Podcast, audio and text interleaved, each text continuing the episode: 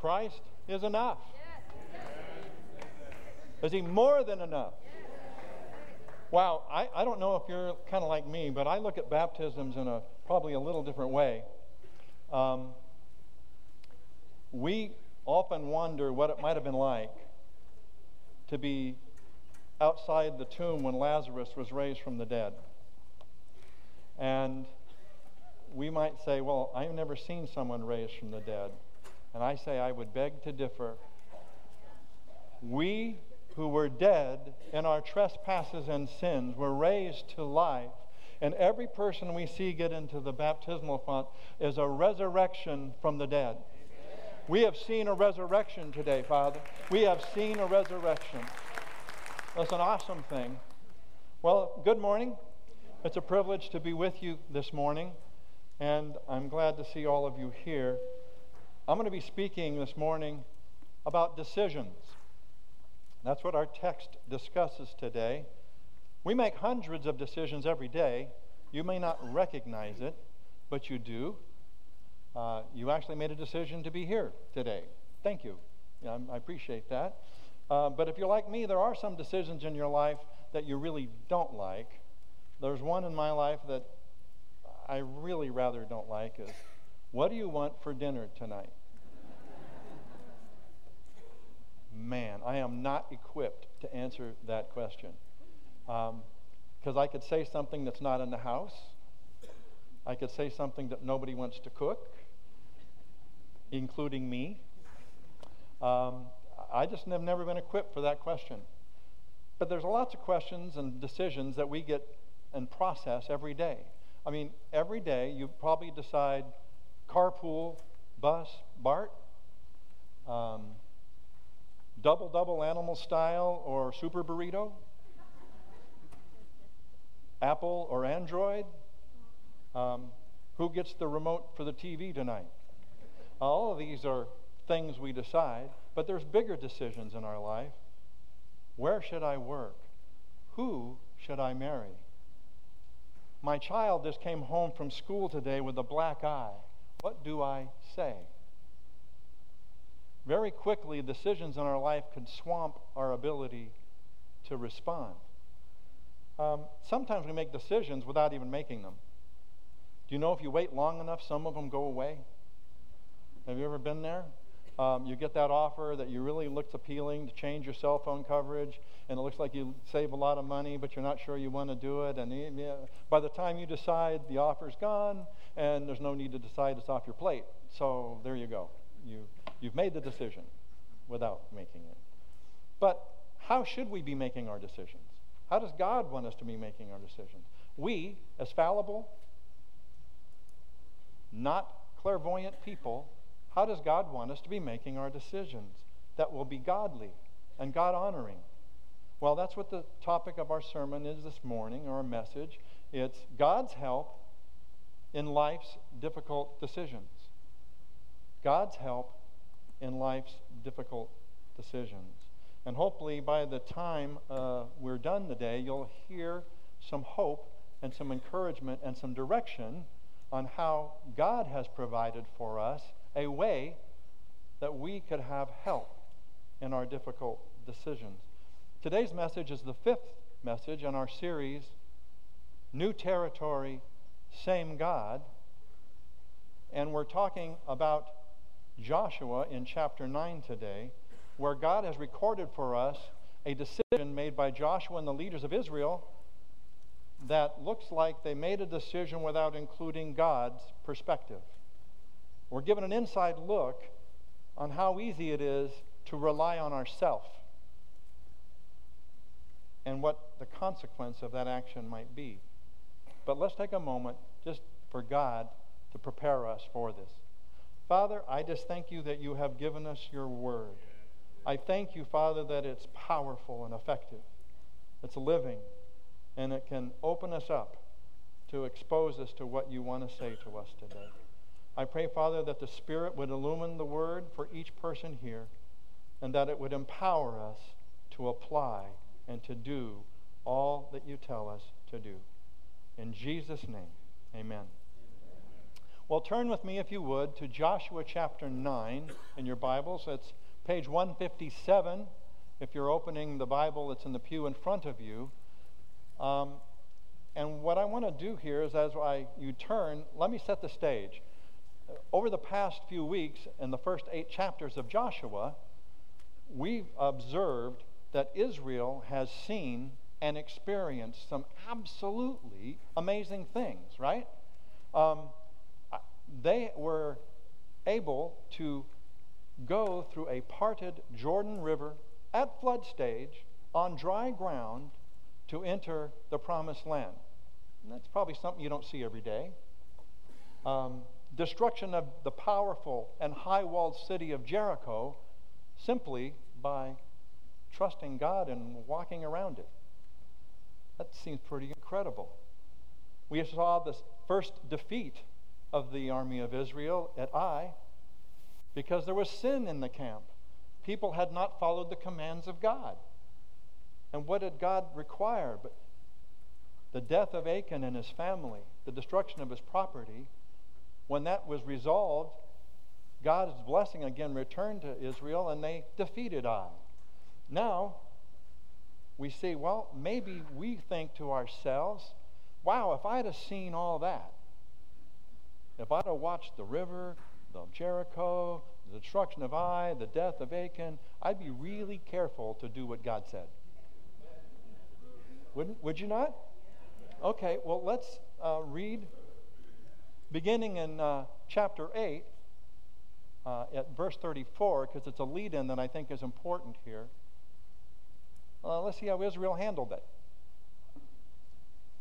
Afterward, Joshua read all the words of the law the blessings and the curses, just as it is written in the book of the law. There was not a word of all that Moses had commanded that Joshua did not read to the whole assembly of Israel, including the women and children and the aliens who lived among them. Now, when all the kings west of the Jordan heard about these things, those in the hill country, in the western foothills, and along the entire coast of the Great Sea as far as Lebanon, the kings of the Hittites, the Amorites, the Canaanites, the Perizzites, Hivites, and the Jebusites, and all the ites that you know. They came together to make war against Joshua and Israel. However, when the people of Gibeon heard what Joshua had done to Jericho and Ai, they resorted to a ruse. They went as a delegation whose donkeys were loaded with worn out sacks and old wineskins, cracked and mended the men put worn and patched sandals on their feet and wore old clothes. All the bread of their food supply was dry and moldy. Then they went to Joshua in the camp at Gilgal and said to him and the men of Israel, We have come from a distant country to make a treaty, make a treaty with us. The men of Israel said to the Hivites, But perhaps you live near us how then can we make a treaty with you? Let's skip down, if you would, to verse 14. The men of Israel sampled their provisions, but did not inquire of the Lord.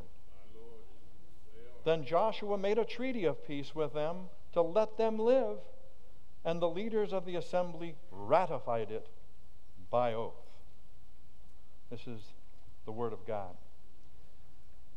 Now, first we see in this narrative, and the reason I started in verse 34 is after these great battles, the people said, okay, we're back on course now. Uh, God has removed sin from the camp. We've defeated our next enemy. We're on to the next battle. We're ready. We got it now. We're, we're not going to do this again. We've got this now. And then Joshua, to make sure, was asked to reread the entire law to the Israelite camp. Now, it's interesting. I'm sure that was important because it included the Ten Commandments, it included all the ceremonial laws. But I think one of the reasons it was critical is because I'm sure it included Deuteronomy 7. Now, you don't need to turn there. I'm going to read for you two verses out of Deuteronomy 7 and see if you can understand why. When the Lord your God brings you into the land you are entering to possess and drives out before you many nations the Hittites, the Girgashites, the Amorites, Canaanites, Perizzites, Hivites, and Jebusites, seven nations larger and stronger than you. And when the Lord your God has delivered them over to you, and you have defeated them, then you must destroy them totally. Make no treaty with them, and show them no mercy. Now, so here we are. Um, Achan and his family have just been killed for disobedience to God's command. Um, the words of the law have been re repeated to them. And all is right with the world. They've all got it now. We got the marching orders. We heard what you said. And so they've just heard make no treaty, right? And here comes the delegation, and a bunch of refugees come in, poorly dressed. They have one statement to make, and it is make a treaty with us. With the words, make no treaty with us, with them still ringing in their ears, why do you think they even entertained the thought? Well, the men of Israel suspected this may not be true, and they said in verse 7, if you'll note, the Israelites said to the Hivites, But perhaps you live near us, so how can we make a treaty with you? What means, hey, that would violate a command of the Lord. And we just saw what violating a command of the Lord does. I just buried Achan. I don't want to be next. So I don't want to violate this command. So I'm not really anxious to go here. But before we talk about what the Israelites did with that decision, let's just look at the whole context here. I think it's important because the response of the, the nations that are inside of Canaan really describe really the split that happens in all mankind when faced with God and whether God has the right to rule in our lives. Look at verses 1 and 2, if you would. It says, the first response is when confronted with the power and fame of the Lord, the God of Israel, six kings each of whom God in Deuteronomy 7 had already assembled, had accurately assessed them to be stronger and more powerful, they were now opposed to God and wanted to go to war with Israel. So when they heard about the power of God and the fame of the Lord their God, they said, We're not bowing our knee to that God. We're going to go to war. We're, we can take them out. We are stronger and more powerful we can win. Which is very much. Did you notice that these guys were kingdoms that were not aligned? They were separate kings. But a common enemy, God, and God's people joined them together. Does that sound familiar? In the New Testament, we read Pilate and Herod became friends when they wanted to crucify Jesus. Enemies become friends when opposing God. The psalmist in Psalm 2 said, Why do the nations conspire and the peoples plot in vain? The kings of the earth rise up and the rulers band together against the Lord and against his anointed, saying, Let us break their chains and throw off their shackles. Do you see it here? You have one response is to throw off the shackles of this Israelite band. We're opposing God. We're going to take them down. Then, you, then enter the Gibeonites. Now, their response is actually fear and submission. So, who were they? And why are we even talking about Gibeonites? They weren't even on the list, were they? Were they part of the list you saw? Amorites, Girgashites? No. Well, you have to go to Samuel, 2 Samuel 21. They show up again. But at this point, God describes them as Amorites. So the Gibeonites were actually a city in the country or the nation of Ammon, Ammonites. And they were actually part of the nation, of the Ammonite nation. But they had a different response. They said, Why did they break ranks with the rest of their brothers? That tells us. God thankfully tells us in verse 9 and 24. Verse 9 Your servants have come from a very distant country because of the fame of the Lord your God. For we have heard reports of him, all that he did in Egypt, and all that he did to the two kings of the Amorites east of the Jordan. And in 24, when the Israelites found out that they had been duped, they asked him, Why did you do this to us? And they responded, Your servants were clearly told how the Lord your God had commanded his servant Moses to give the whole land and to wipe out all its inhabitants from before you. So we feared for our lives because of you. And that is why we did this. Interesting, isn't it? That we have seven nations, six nations that largely said, we're going to fight. And we have one little city that says, oh no. They had a response just like Rahab, didn't they? When Jericho was laughing at this army walking around, Rahab hid spies, said, I know, I know that God's going to do what he's promised. And remember me. And they did. So, how could the Gibeonites survive knowing that they believed that they were part of the Ammonites, part of the group they're supposed to be destroyed? How could they survive? Well, we got to make something real happen real fast. And what was their plan? God tells us in verse 4 they resorted to a ruse. They came up with some a good story, a lot of good theater props right? They, they set out with moldy bread. I don't even know what they ate on the way if all they had was moldy bread, but okay, they, they came. They had worn out leather flasks. I don't know, and they were cracked. Ever had a baseball glove? Do you know how long it takes a baseball glove to crack? A long time. So they came with cracked leather. Hmm. And they came with worn out clothes. And it's interesting that the story they told, if you'll notice, uh, the story they told actually uh, when it says that uh, we heard about the fame of the Lord, but they said they, re- they restricted their comments to when you did in Egypt 40 years earlier.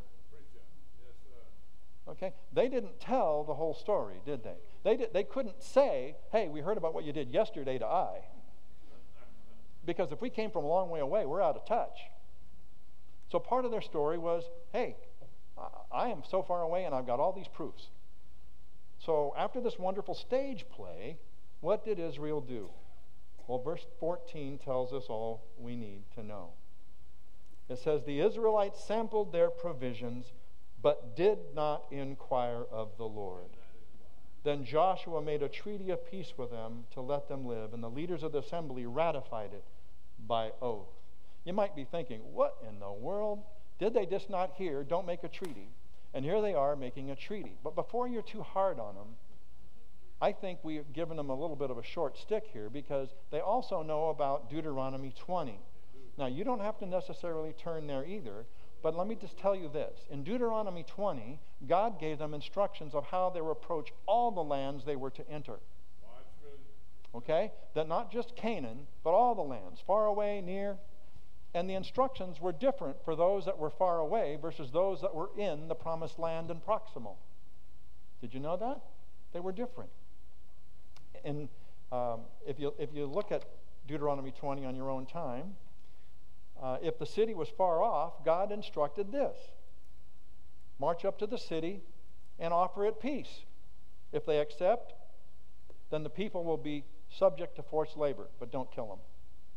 If they refuse to make peace, then put to the sword all the men in the city, and everything else in the city is yours to take.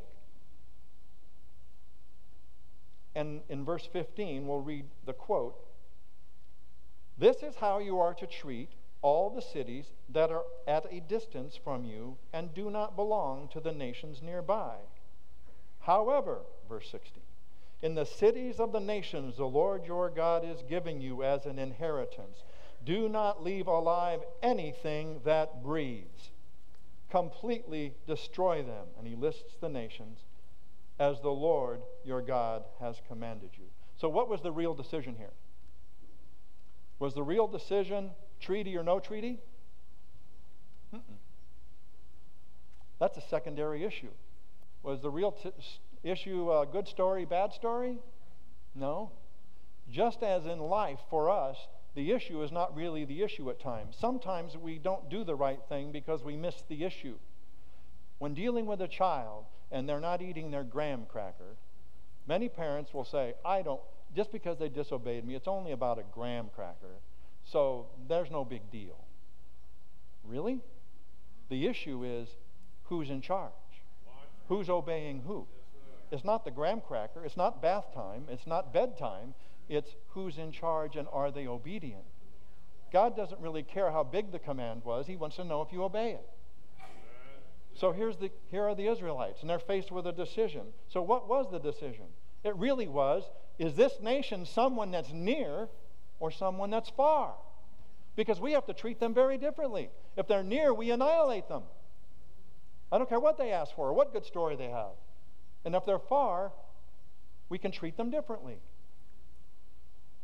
This is what we often do, though. What'd they do? They relied on what they could see, feel, touch, hear. They relied on a plausible story. They made their decision on what they saw and heard. They were taken in. The Gibeonites were ecstatic. Woohoo! We live. They didn't see any way to live. They were rescued by them being unwise. But they ratified it by an oath. And I don't want to take a lot of time about this, but I want to let you know something. When, when this is said in the Old Testament, they ratified something by oath. This was critical to the Old Testament uh, Israelites. Because in Numbers it says, it is a sin to break your oath. God says, don't make an oath rather than not keep an oath. But if you make it, keep it. I will hold you accountable. In fact, I will come to visit you and see if you paid it off. Be quick to pay off your oaths.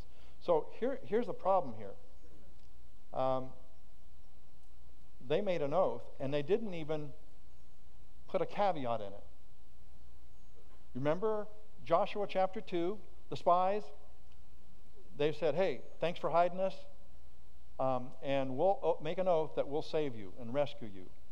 But if you tell on us and tell them what we're doing, the oath is off.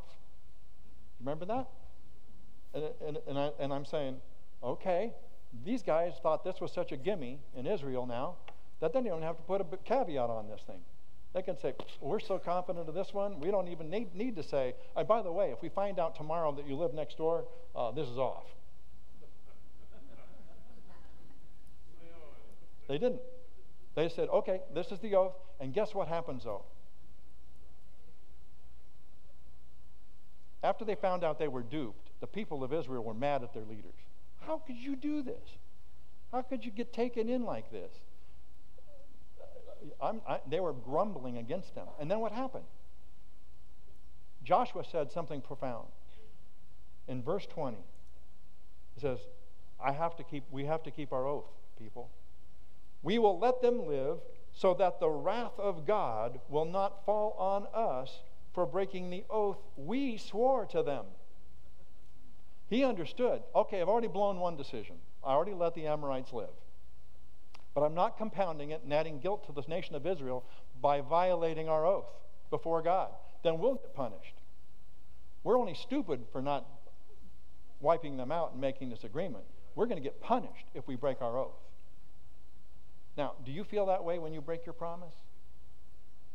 Promises nowadays don't really mean a lot, do they? They're more like suggestions. They're flexible. They're, they're negotiable. When you commit to do something, how much can people rely on you? Or do they know that you're just waiting for a better offer? The other shoe to fall. I mean, when you offer to help someone move a task no one really likes doing, and you're the one with the only truck, and someone sa- offers you in the meantime, after you've promised, Super Bowl tickets? Cool. See ya. You wouldn't expect me to come help you move if I have Super Bowl tickets, would you? How good is your word? How good is our word? God wants us to keep our word. He wants us to be people of integrity. And Joshua got the favor of God for showing integrity. It's interesting. We wanted him to say, hey, you made a stupid decision, suffer. That's not what happened here. He showed integrity by keeping his oath. So, what happened next? Um, well, the next thing that happened was the other kings, when they found out that one of their brethren groups over here might be able to live out of this thing, and they weren't, they were really upset. They were so upset that they changed the target of their battle from Israel to the Gibeonites. That's kind of what happens among thieves, right? There's, if one of them uh, thinks out, they're going to go to get that guy first before they go to the common enemy. So we read that the kings went to attack Gibeon. So what did Gibeon do? Help. He calls out to Israel, the nation that's supposed to annihilate them, and says, Would you help us? Now there's a treaty. Now we must. And I'm sure Joshua is shaking his head. The, t- the, the nation I'm supposed to annihilate, I got to save. So he goes in and he honors his word and he rescues the Gibeonites. And in the process, God allows them to have a great victory over the other kings. Now, did they have to defeat the other kings anyway, sooner or later? Absolutely. And God allowed that to happen. In fact, He did one of the most powerful miracles ever seen in the Bible during this time after Israel made a bonehead decision but then kept their word. God stepped in and says, I'll rescue you. And that's how He did it. Joshua was pursuing the enemy, he's pursuing these five kingdoms, and they're winning the battle. And he says, God, we can win this thing, but we're going to run out of light. Can you make sure that it stays light long enough so that we can conquer the enemies you want us to conquer. And God says, You got it. And the sun stayed still in the sky for 24 hours. Now, I tell the astronomers to try that. Okay? Uh, it's never happened before. It's one, I, I really think this is a class by itself. When we see the, the reference to Elijah or whatever and the not raining for three and a half years, a natural phenomenon was stopped as it sometimes does for three and a half years. But this is a phenomenon that's never happened and probably will never happen again, and nobody can understand why it didn't break the universe. But he stopped the solar system in mid flight for 24 hours. What kind of power is that, people? What kind of power is that? That, that dwarfs, that dwarfs the Jordan River. That dwarfs the Jordan River. And what do you think the people saw? Whoa and Joshua was given the battle. According to Joshua 10:14 is the where this is described. He says there has never been a day like it before or since when the Lord listened to a man. Joshua was just an ordinary man, but he prayed to the awesome God.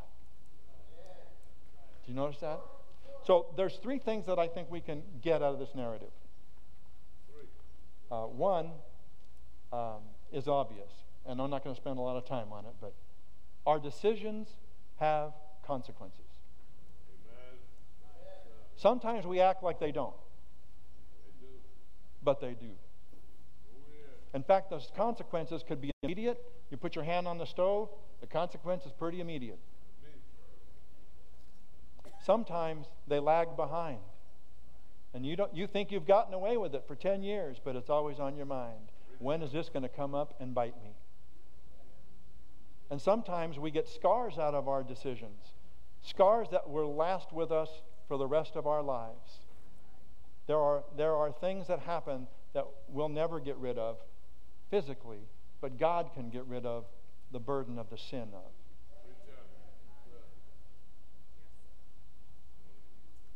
It should be an obvious truth, but let's live like our decisions have consequences.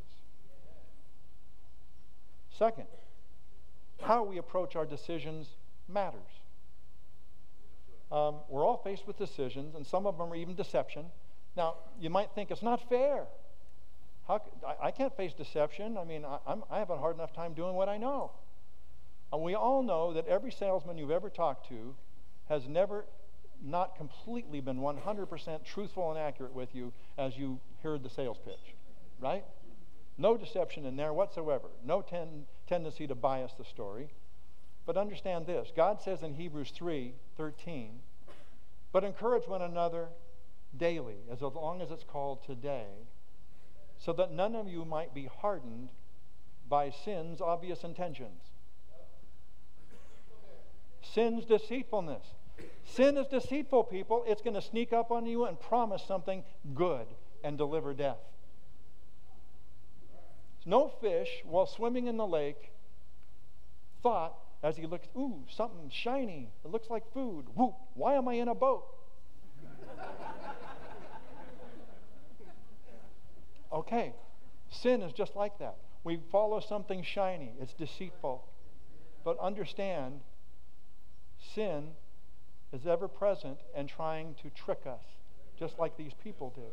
So, how, how do mankind typically respond to some of these decisions they must make, whether there's trickery involved or not?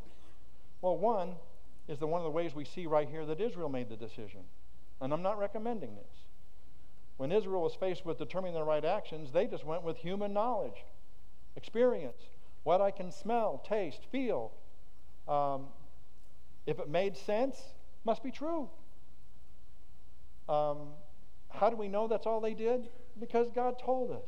The Israelites sampled their provisions but did not inquire of the Lord. Now, the difficult problem of this is this was an answer that no person on the earth could have told them the answer to, but who? God. Could they have asked their neighbors and found out if these were really near or far? No. Could they read it in the Torah? It's either near or far? No. God's the only one that knew the answer to that question, but they didn't ask him. And isn't that what we do? We make decisions by sight. This thing looks attractive. The job offers more money. It must be good. I'm sure no one has ever said that. Um, how about this? That car, it must be good. Look how shiny it is. The wheels. Ooh, the wheels. Okay, unless somebody actually checks it out, we don't know by appearance. Do you know there was another critical event in history that happened by sight? Do you know what that was? Genesis chapter 3, yes, verse 6. When the woman saw that the fruit of the tree was good for food, pleasing to the eye, and also desirable for gaining wisdom, a good story, she took it and ate it. Directly in opposition to the command of God. What changed her mind? Sight. Human reasoning. Do we ever use that to make our decisions? How about this one? Circumstances. I've heard this so many times. Um, if the circumstances work, work out, it had to be God's will. I mean, if all these steps worked out, that meant that God was leading, right? Well, let's take Jonah. Jonah said, was told by God, go to Nineveh. Yes, and he says, no, I don't want to go to Tarshish instead. And he might be telling himself even, you know what, I'm not sure that was all that clear. He might have been, you know, uh, didn't makes a lot of sense. I think Tarshish makes a lot more sense. I'll tell you what, God, I'm going to go down to the seaport, and if there's a boat there, that's available.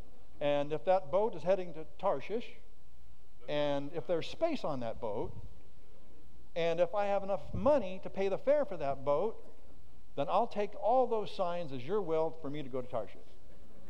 So he goes down to the port, and what's he find? A boat going to Tarshish, room, he pays. He goes downstairs and sleeps down in the boat. Hey, God's will survive. I'm, I'm right there because God worked it all out circumstantially for me. Except it wasn't God's will, and God had to stop the ship mid ocean in a storm, throw him overboard, and he became a fish dinner. a dinner for a fish. And so what happened after that is the fish spit him up on dry land, and he finally got it right, and he went to Nineveh. So could you use in our lives, do we put out fleeces that try to get around where we actually already know God wants us to go?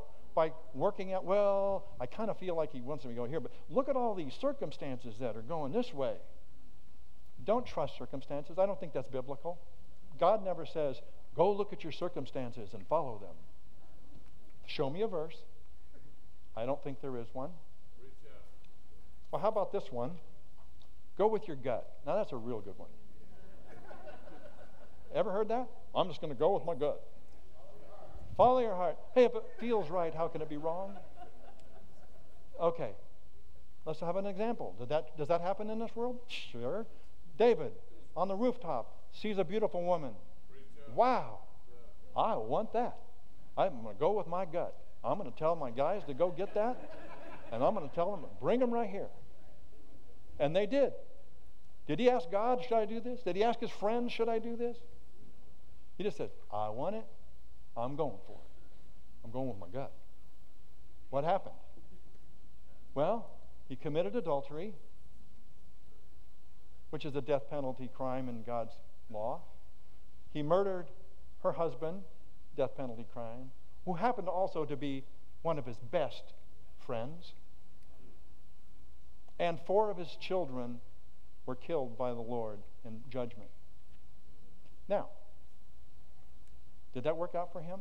No, he knew that the heart is deceitful above all things and beyond cure. Who can understand it? But he didn't check in with God. So, without the restraining and controlling power of the Holy Spirit, our heart is a deceptive mechanism to follow for life. We cannot just go with our gut, people. God has a better way. God has a better way. How about fear? Can fear bind us up, make us make the wrong decision? Let's look at Saul, king of Israel. God made him king himself, gave him a task wipe out the Amalekites, kill everything that lives, including the livestock. Saul starts on his task. And then Samuel walks into camp and says, Why do I hear sheep? Why do I hear cattle? What's going on? And Saul said, Hey, I did everything that God commanded. Kind of. Almost. He said, But we had to save some of the livestock for sacrifices. You know, that's important. And that's the time that Samuel also told them to obey is better than sacrifice. Now, what happened? When confronted, Saul finally said, Then Saul said to Samuel, I have sinned. I violated the Lord's command and your instructions. Why? I was afraid of the men, and so I gave in to them. Have you felt it? Have you felt the giant specter of fear loom over the path you know God wants to take you to take? Fear. It will try to make us give in to bad decisions. Peer pressure can be brutal, can't it? It's a fear. What if I'm not accepted? There's other kinds of fears. I know many good young men and women have been captured in a bad decision, possibly even driven by fear because what if they don't want me anymore? What if this relationship won't work? I must give in. It's a fear. Does God want us to live our lives by fear? No, by the word of the Lord. If God says don't do it, don't do it. I don't care what the fear says. Don't do it. And so part of this is we can make decisions, and some of us today can be bound by fear in doing what God already has told us we should do. We're just we're too afraid to do it. We don't trust God that He can work out any of the circumstances that might arise. Should I tell my boss the truth? He might fire me. Yes, you should. How about anger? Can we be disobedient to God because of anger? Huh. Check out Moses. God told him to speak to a rock. What did he do? He was so upset that the people were mumbling and grumbling and murmuring, and he was so fed up that it says he took his staff and he struck the rock twice. Now, God still made water come out from the rock. Did you know that? Mm-hmm. But what happened to him? God said to him, Because you did not trust in me enough to honor me as holy in the sight of the Israelites, you will not bring this community to the land I give them. So one decision, fueled by anger, prevented him from going to the promised land. What, have, what has anger cost you? What has fear cost you? What has going with your gut cost you? What have circumstances cost you? And what has walking by faith cost you? Well, I'm going to tell you there's three things here that what is their help for fallible people that comes from, you know, God said in 2 Peter, God has given us all we need to live a holy life and a godly life. So, what is that? Well, our first and most valuable asset is what we call the Word of God. This is why it's Valley Bible Church. It's really simple and obvious, isn't it? If Scripture speaks, it's true. If it describes conduct for a believer, it's not optional. If our Lord and Master gives us commands, our job is not to question those commands, it's to do them. So, do you need to pray about it? Should I steal? Let me, Lord, should I steal? Should I commit adultery, Lord? There is no decision and no debate. There should be none. But the thing here is where the Bible speaks, we have clear marching orders, do we not? What, does the Bible speak about everything, though? No. Does a, show me the verse where we should take vitamins. Okay. Uh, show me the verse that tells me the age you should buy your child a cell phone. Okay, where's the? I know one. Everybody, where's the verse that says that curfew bedtime for children should be 8:30? Show me where that is. It's not in there. So what do we do? Well, we might need some other kind of wisdom here, right? So what's another gift that God's given us? Well, godly counsel. We have been put into a family, people, of brothers and sisters. I don't care if you were alone before, you're not now. If you belong to Jesus Christ, you have hundreds of brothers and sisters who can help in a trial, help in a decision, may have walked the same exact path you have before you got there and have some insight for you.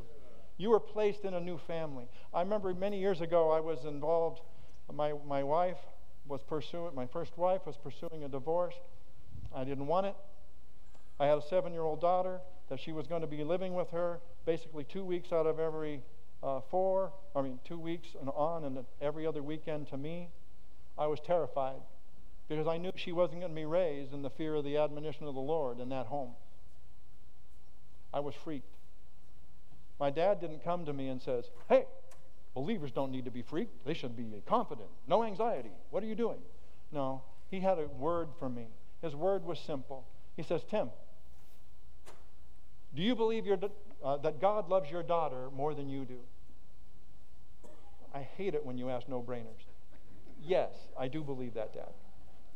Okay, if you were hit by a bus tomorrow and taken home to heaven, do you believe God can get her to heaven without you? Yes.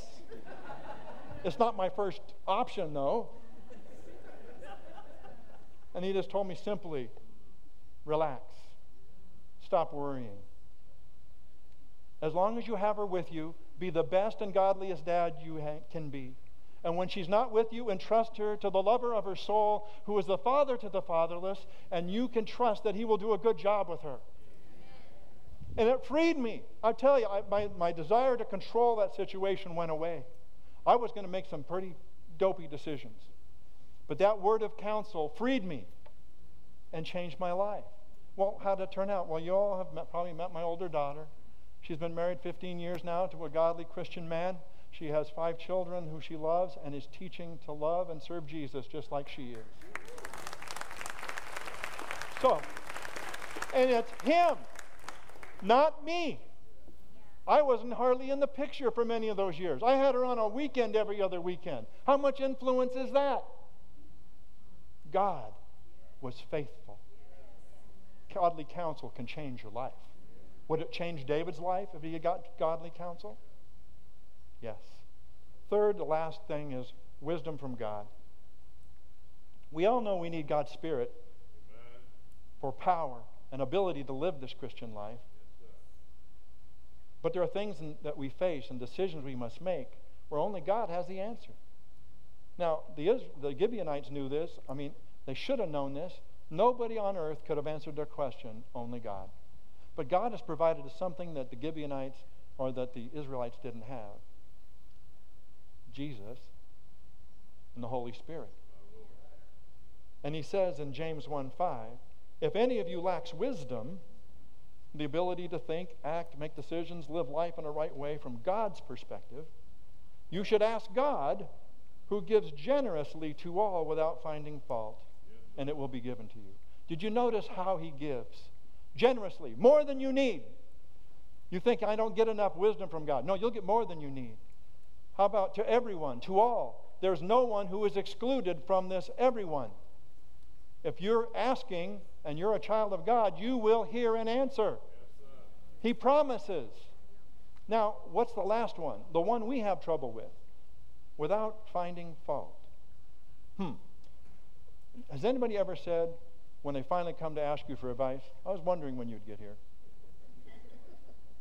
It's about time, right? Or, I told you so. God is not an I told you so God. And He says that He'll never say things to you like, Why should I help you? you I didn't get you in this mess. You got yourself in the mess. Or, how about, um, Hey, isn't this the sixth time you've asked for this? no. Or how about this one?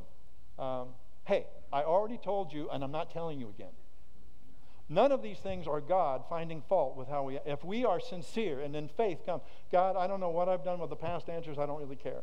But I'm coming now and I'm asking for wisdom. Do you believe God will give it to you? It's promised. Yes, He will. Yes, He will. So now, there's one more source of wisdom that I think is astounding, and it's Jesus Himself. In 1 Corinthians 1, we read this But we preach Christ crucified a stumbling block to Jews and foolishness to Gentiles. But to those whom God has called, both Jews and Greeks, Christ is the power of God and the wisdom of God. When you have Christ in your life, you have the very wisdom of God in your life 24 7. When God lives in you, when Jesus is in you, you have access to something that, according to Isaiah chapter 9, for to us a child is born, to us a son is given, and the government will be on his shoulders, and he will be called Wonderful Counselor. Do you get it? The wonderful counselor lives in us. If you'd listen to him, the wonderful counselor. So, the key to a godly life is Christ in us. This is the key. So we can ask for wisdom and He will give it to us. But guess what? Even when we're not asking, He's talking to us. He's showing us, according to uh, the scripture, it says that I will guide you with my eye on which way to go. Amen. He's already working to make sure you go the right way, even when you're not asking. But are you listening? Do you want to go the right way? That's our question. Well, the key to a godly life is Christ in us because when we have Christ, more than wisdom is ours. See, we get forgiveness, cleansing, power, freedom over sin, peace, purpose. The list goes on. All of these are because of Christ in us, the hope of glory. Christ in us. So when you want wisdom, recognize where the biggest source of wisdom lies if you're a believer. Right here. Jesus is in you and He is God's wisdom. Amen. Now, we also know this is wisdom, and we also know the Spirit talks to us, but Christ lives in us. But you know what? If you don't know Christ, you don't have that wisdom. If you don't know Christ, you don't have that freedom over sin. If you don't know Christ, you don't have forgiveness and eternal life. So, how are you making decisions that you are making today? Are you still using human methods? Walking by sight, trusting your gut, going with circumstances, acting out of fear, acting out of anger, God would say no to all of those. And yes to when the word speaks, do it. If it speaks, do it. Recognize our need for wisdom and ask for it in humility and faith. Remember that the wonderful counselor lives in us, and he's ready to share anything we need. And seeking godly counsel from brothers or sisters, because God has equipped them and ordained that we should bear one another's burdens. We should help one another. We're all going for the same goal, right? We want to arrive in heaven serving our Master so he can say to all of us, Well done, good and faithful servant.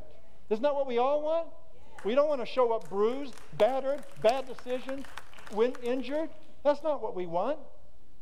We want all to finish well. I was just sharing with someone the other day. No matter where you are today, it's never too late to finish well. Never too late to just look. If you doubt that at all for a heartbeat, look at the thief on the cross. He started out that cross event, according to Scripture, ridiculing the Savior just like the other thief. His whole life was one big mess sin, disgrace, failure. But at the 11th hour, he looks to Jesus and says, Remember me when you come into your kingdom. And Jesus said, Today you will be with me in paradise. He was saved. It's never too late to finish well. So, no matter where you are today, people, no matter where you are, you might have known Jesus a long time, or maybe today you don't know Jesus. And you don't have this peace. You don't have this wisdom. I pray that you would know Jesus today. It's as simple as doing what the thief did putting your faith and trust in the one who can save your soul because he's paid the price and risen from the dead. And he lives on high to intercede for those that trust in him. I would just say, he stands ready to forgive us, set us free, and we all need the direction and guidance to navigate turbulent waters that are still ahead. Father, I thank you for your word that teaches us that there's more to go on than just our gut. That you've given us precious promises in your word. You've given us your word. You've given us your spirit. You've given us the access to wisdom. You've given us the source of a wonderful counselor that lives in us. We have the power of God to do all that you want us to do. Your promise is true. You've given us all we need to live a godly life. Let us claim it today. And for those, Father, that don't know Jesus, would today be the day they finally let go of whatever it is that's held them back and say, I want this Jesus because I need help in life's difficult decisions. I want to be saved. In Jesus' name, amen.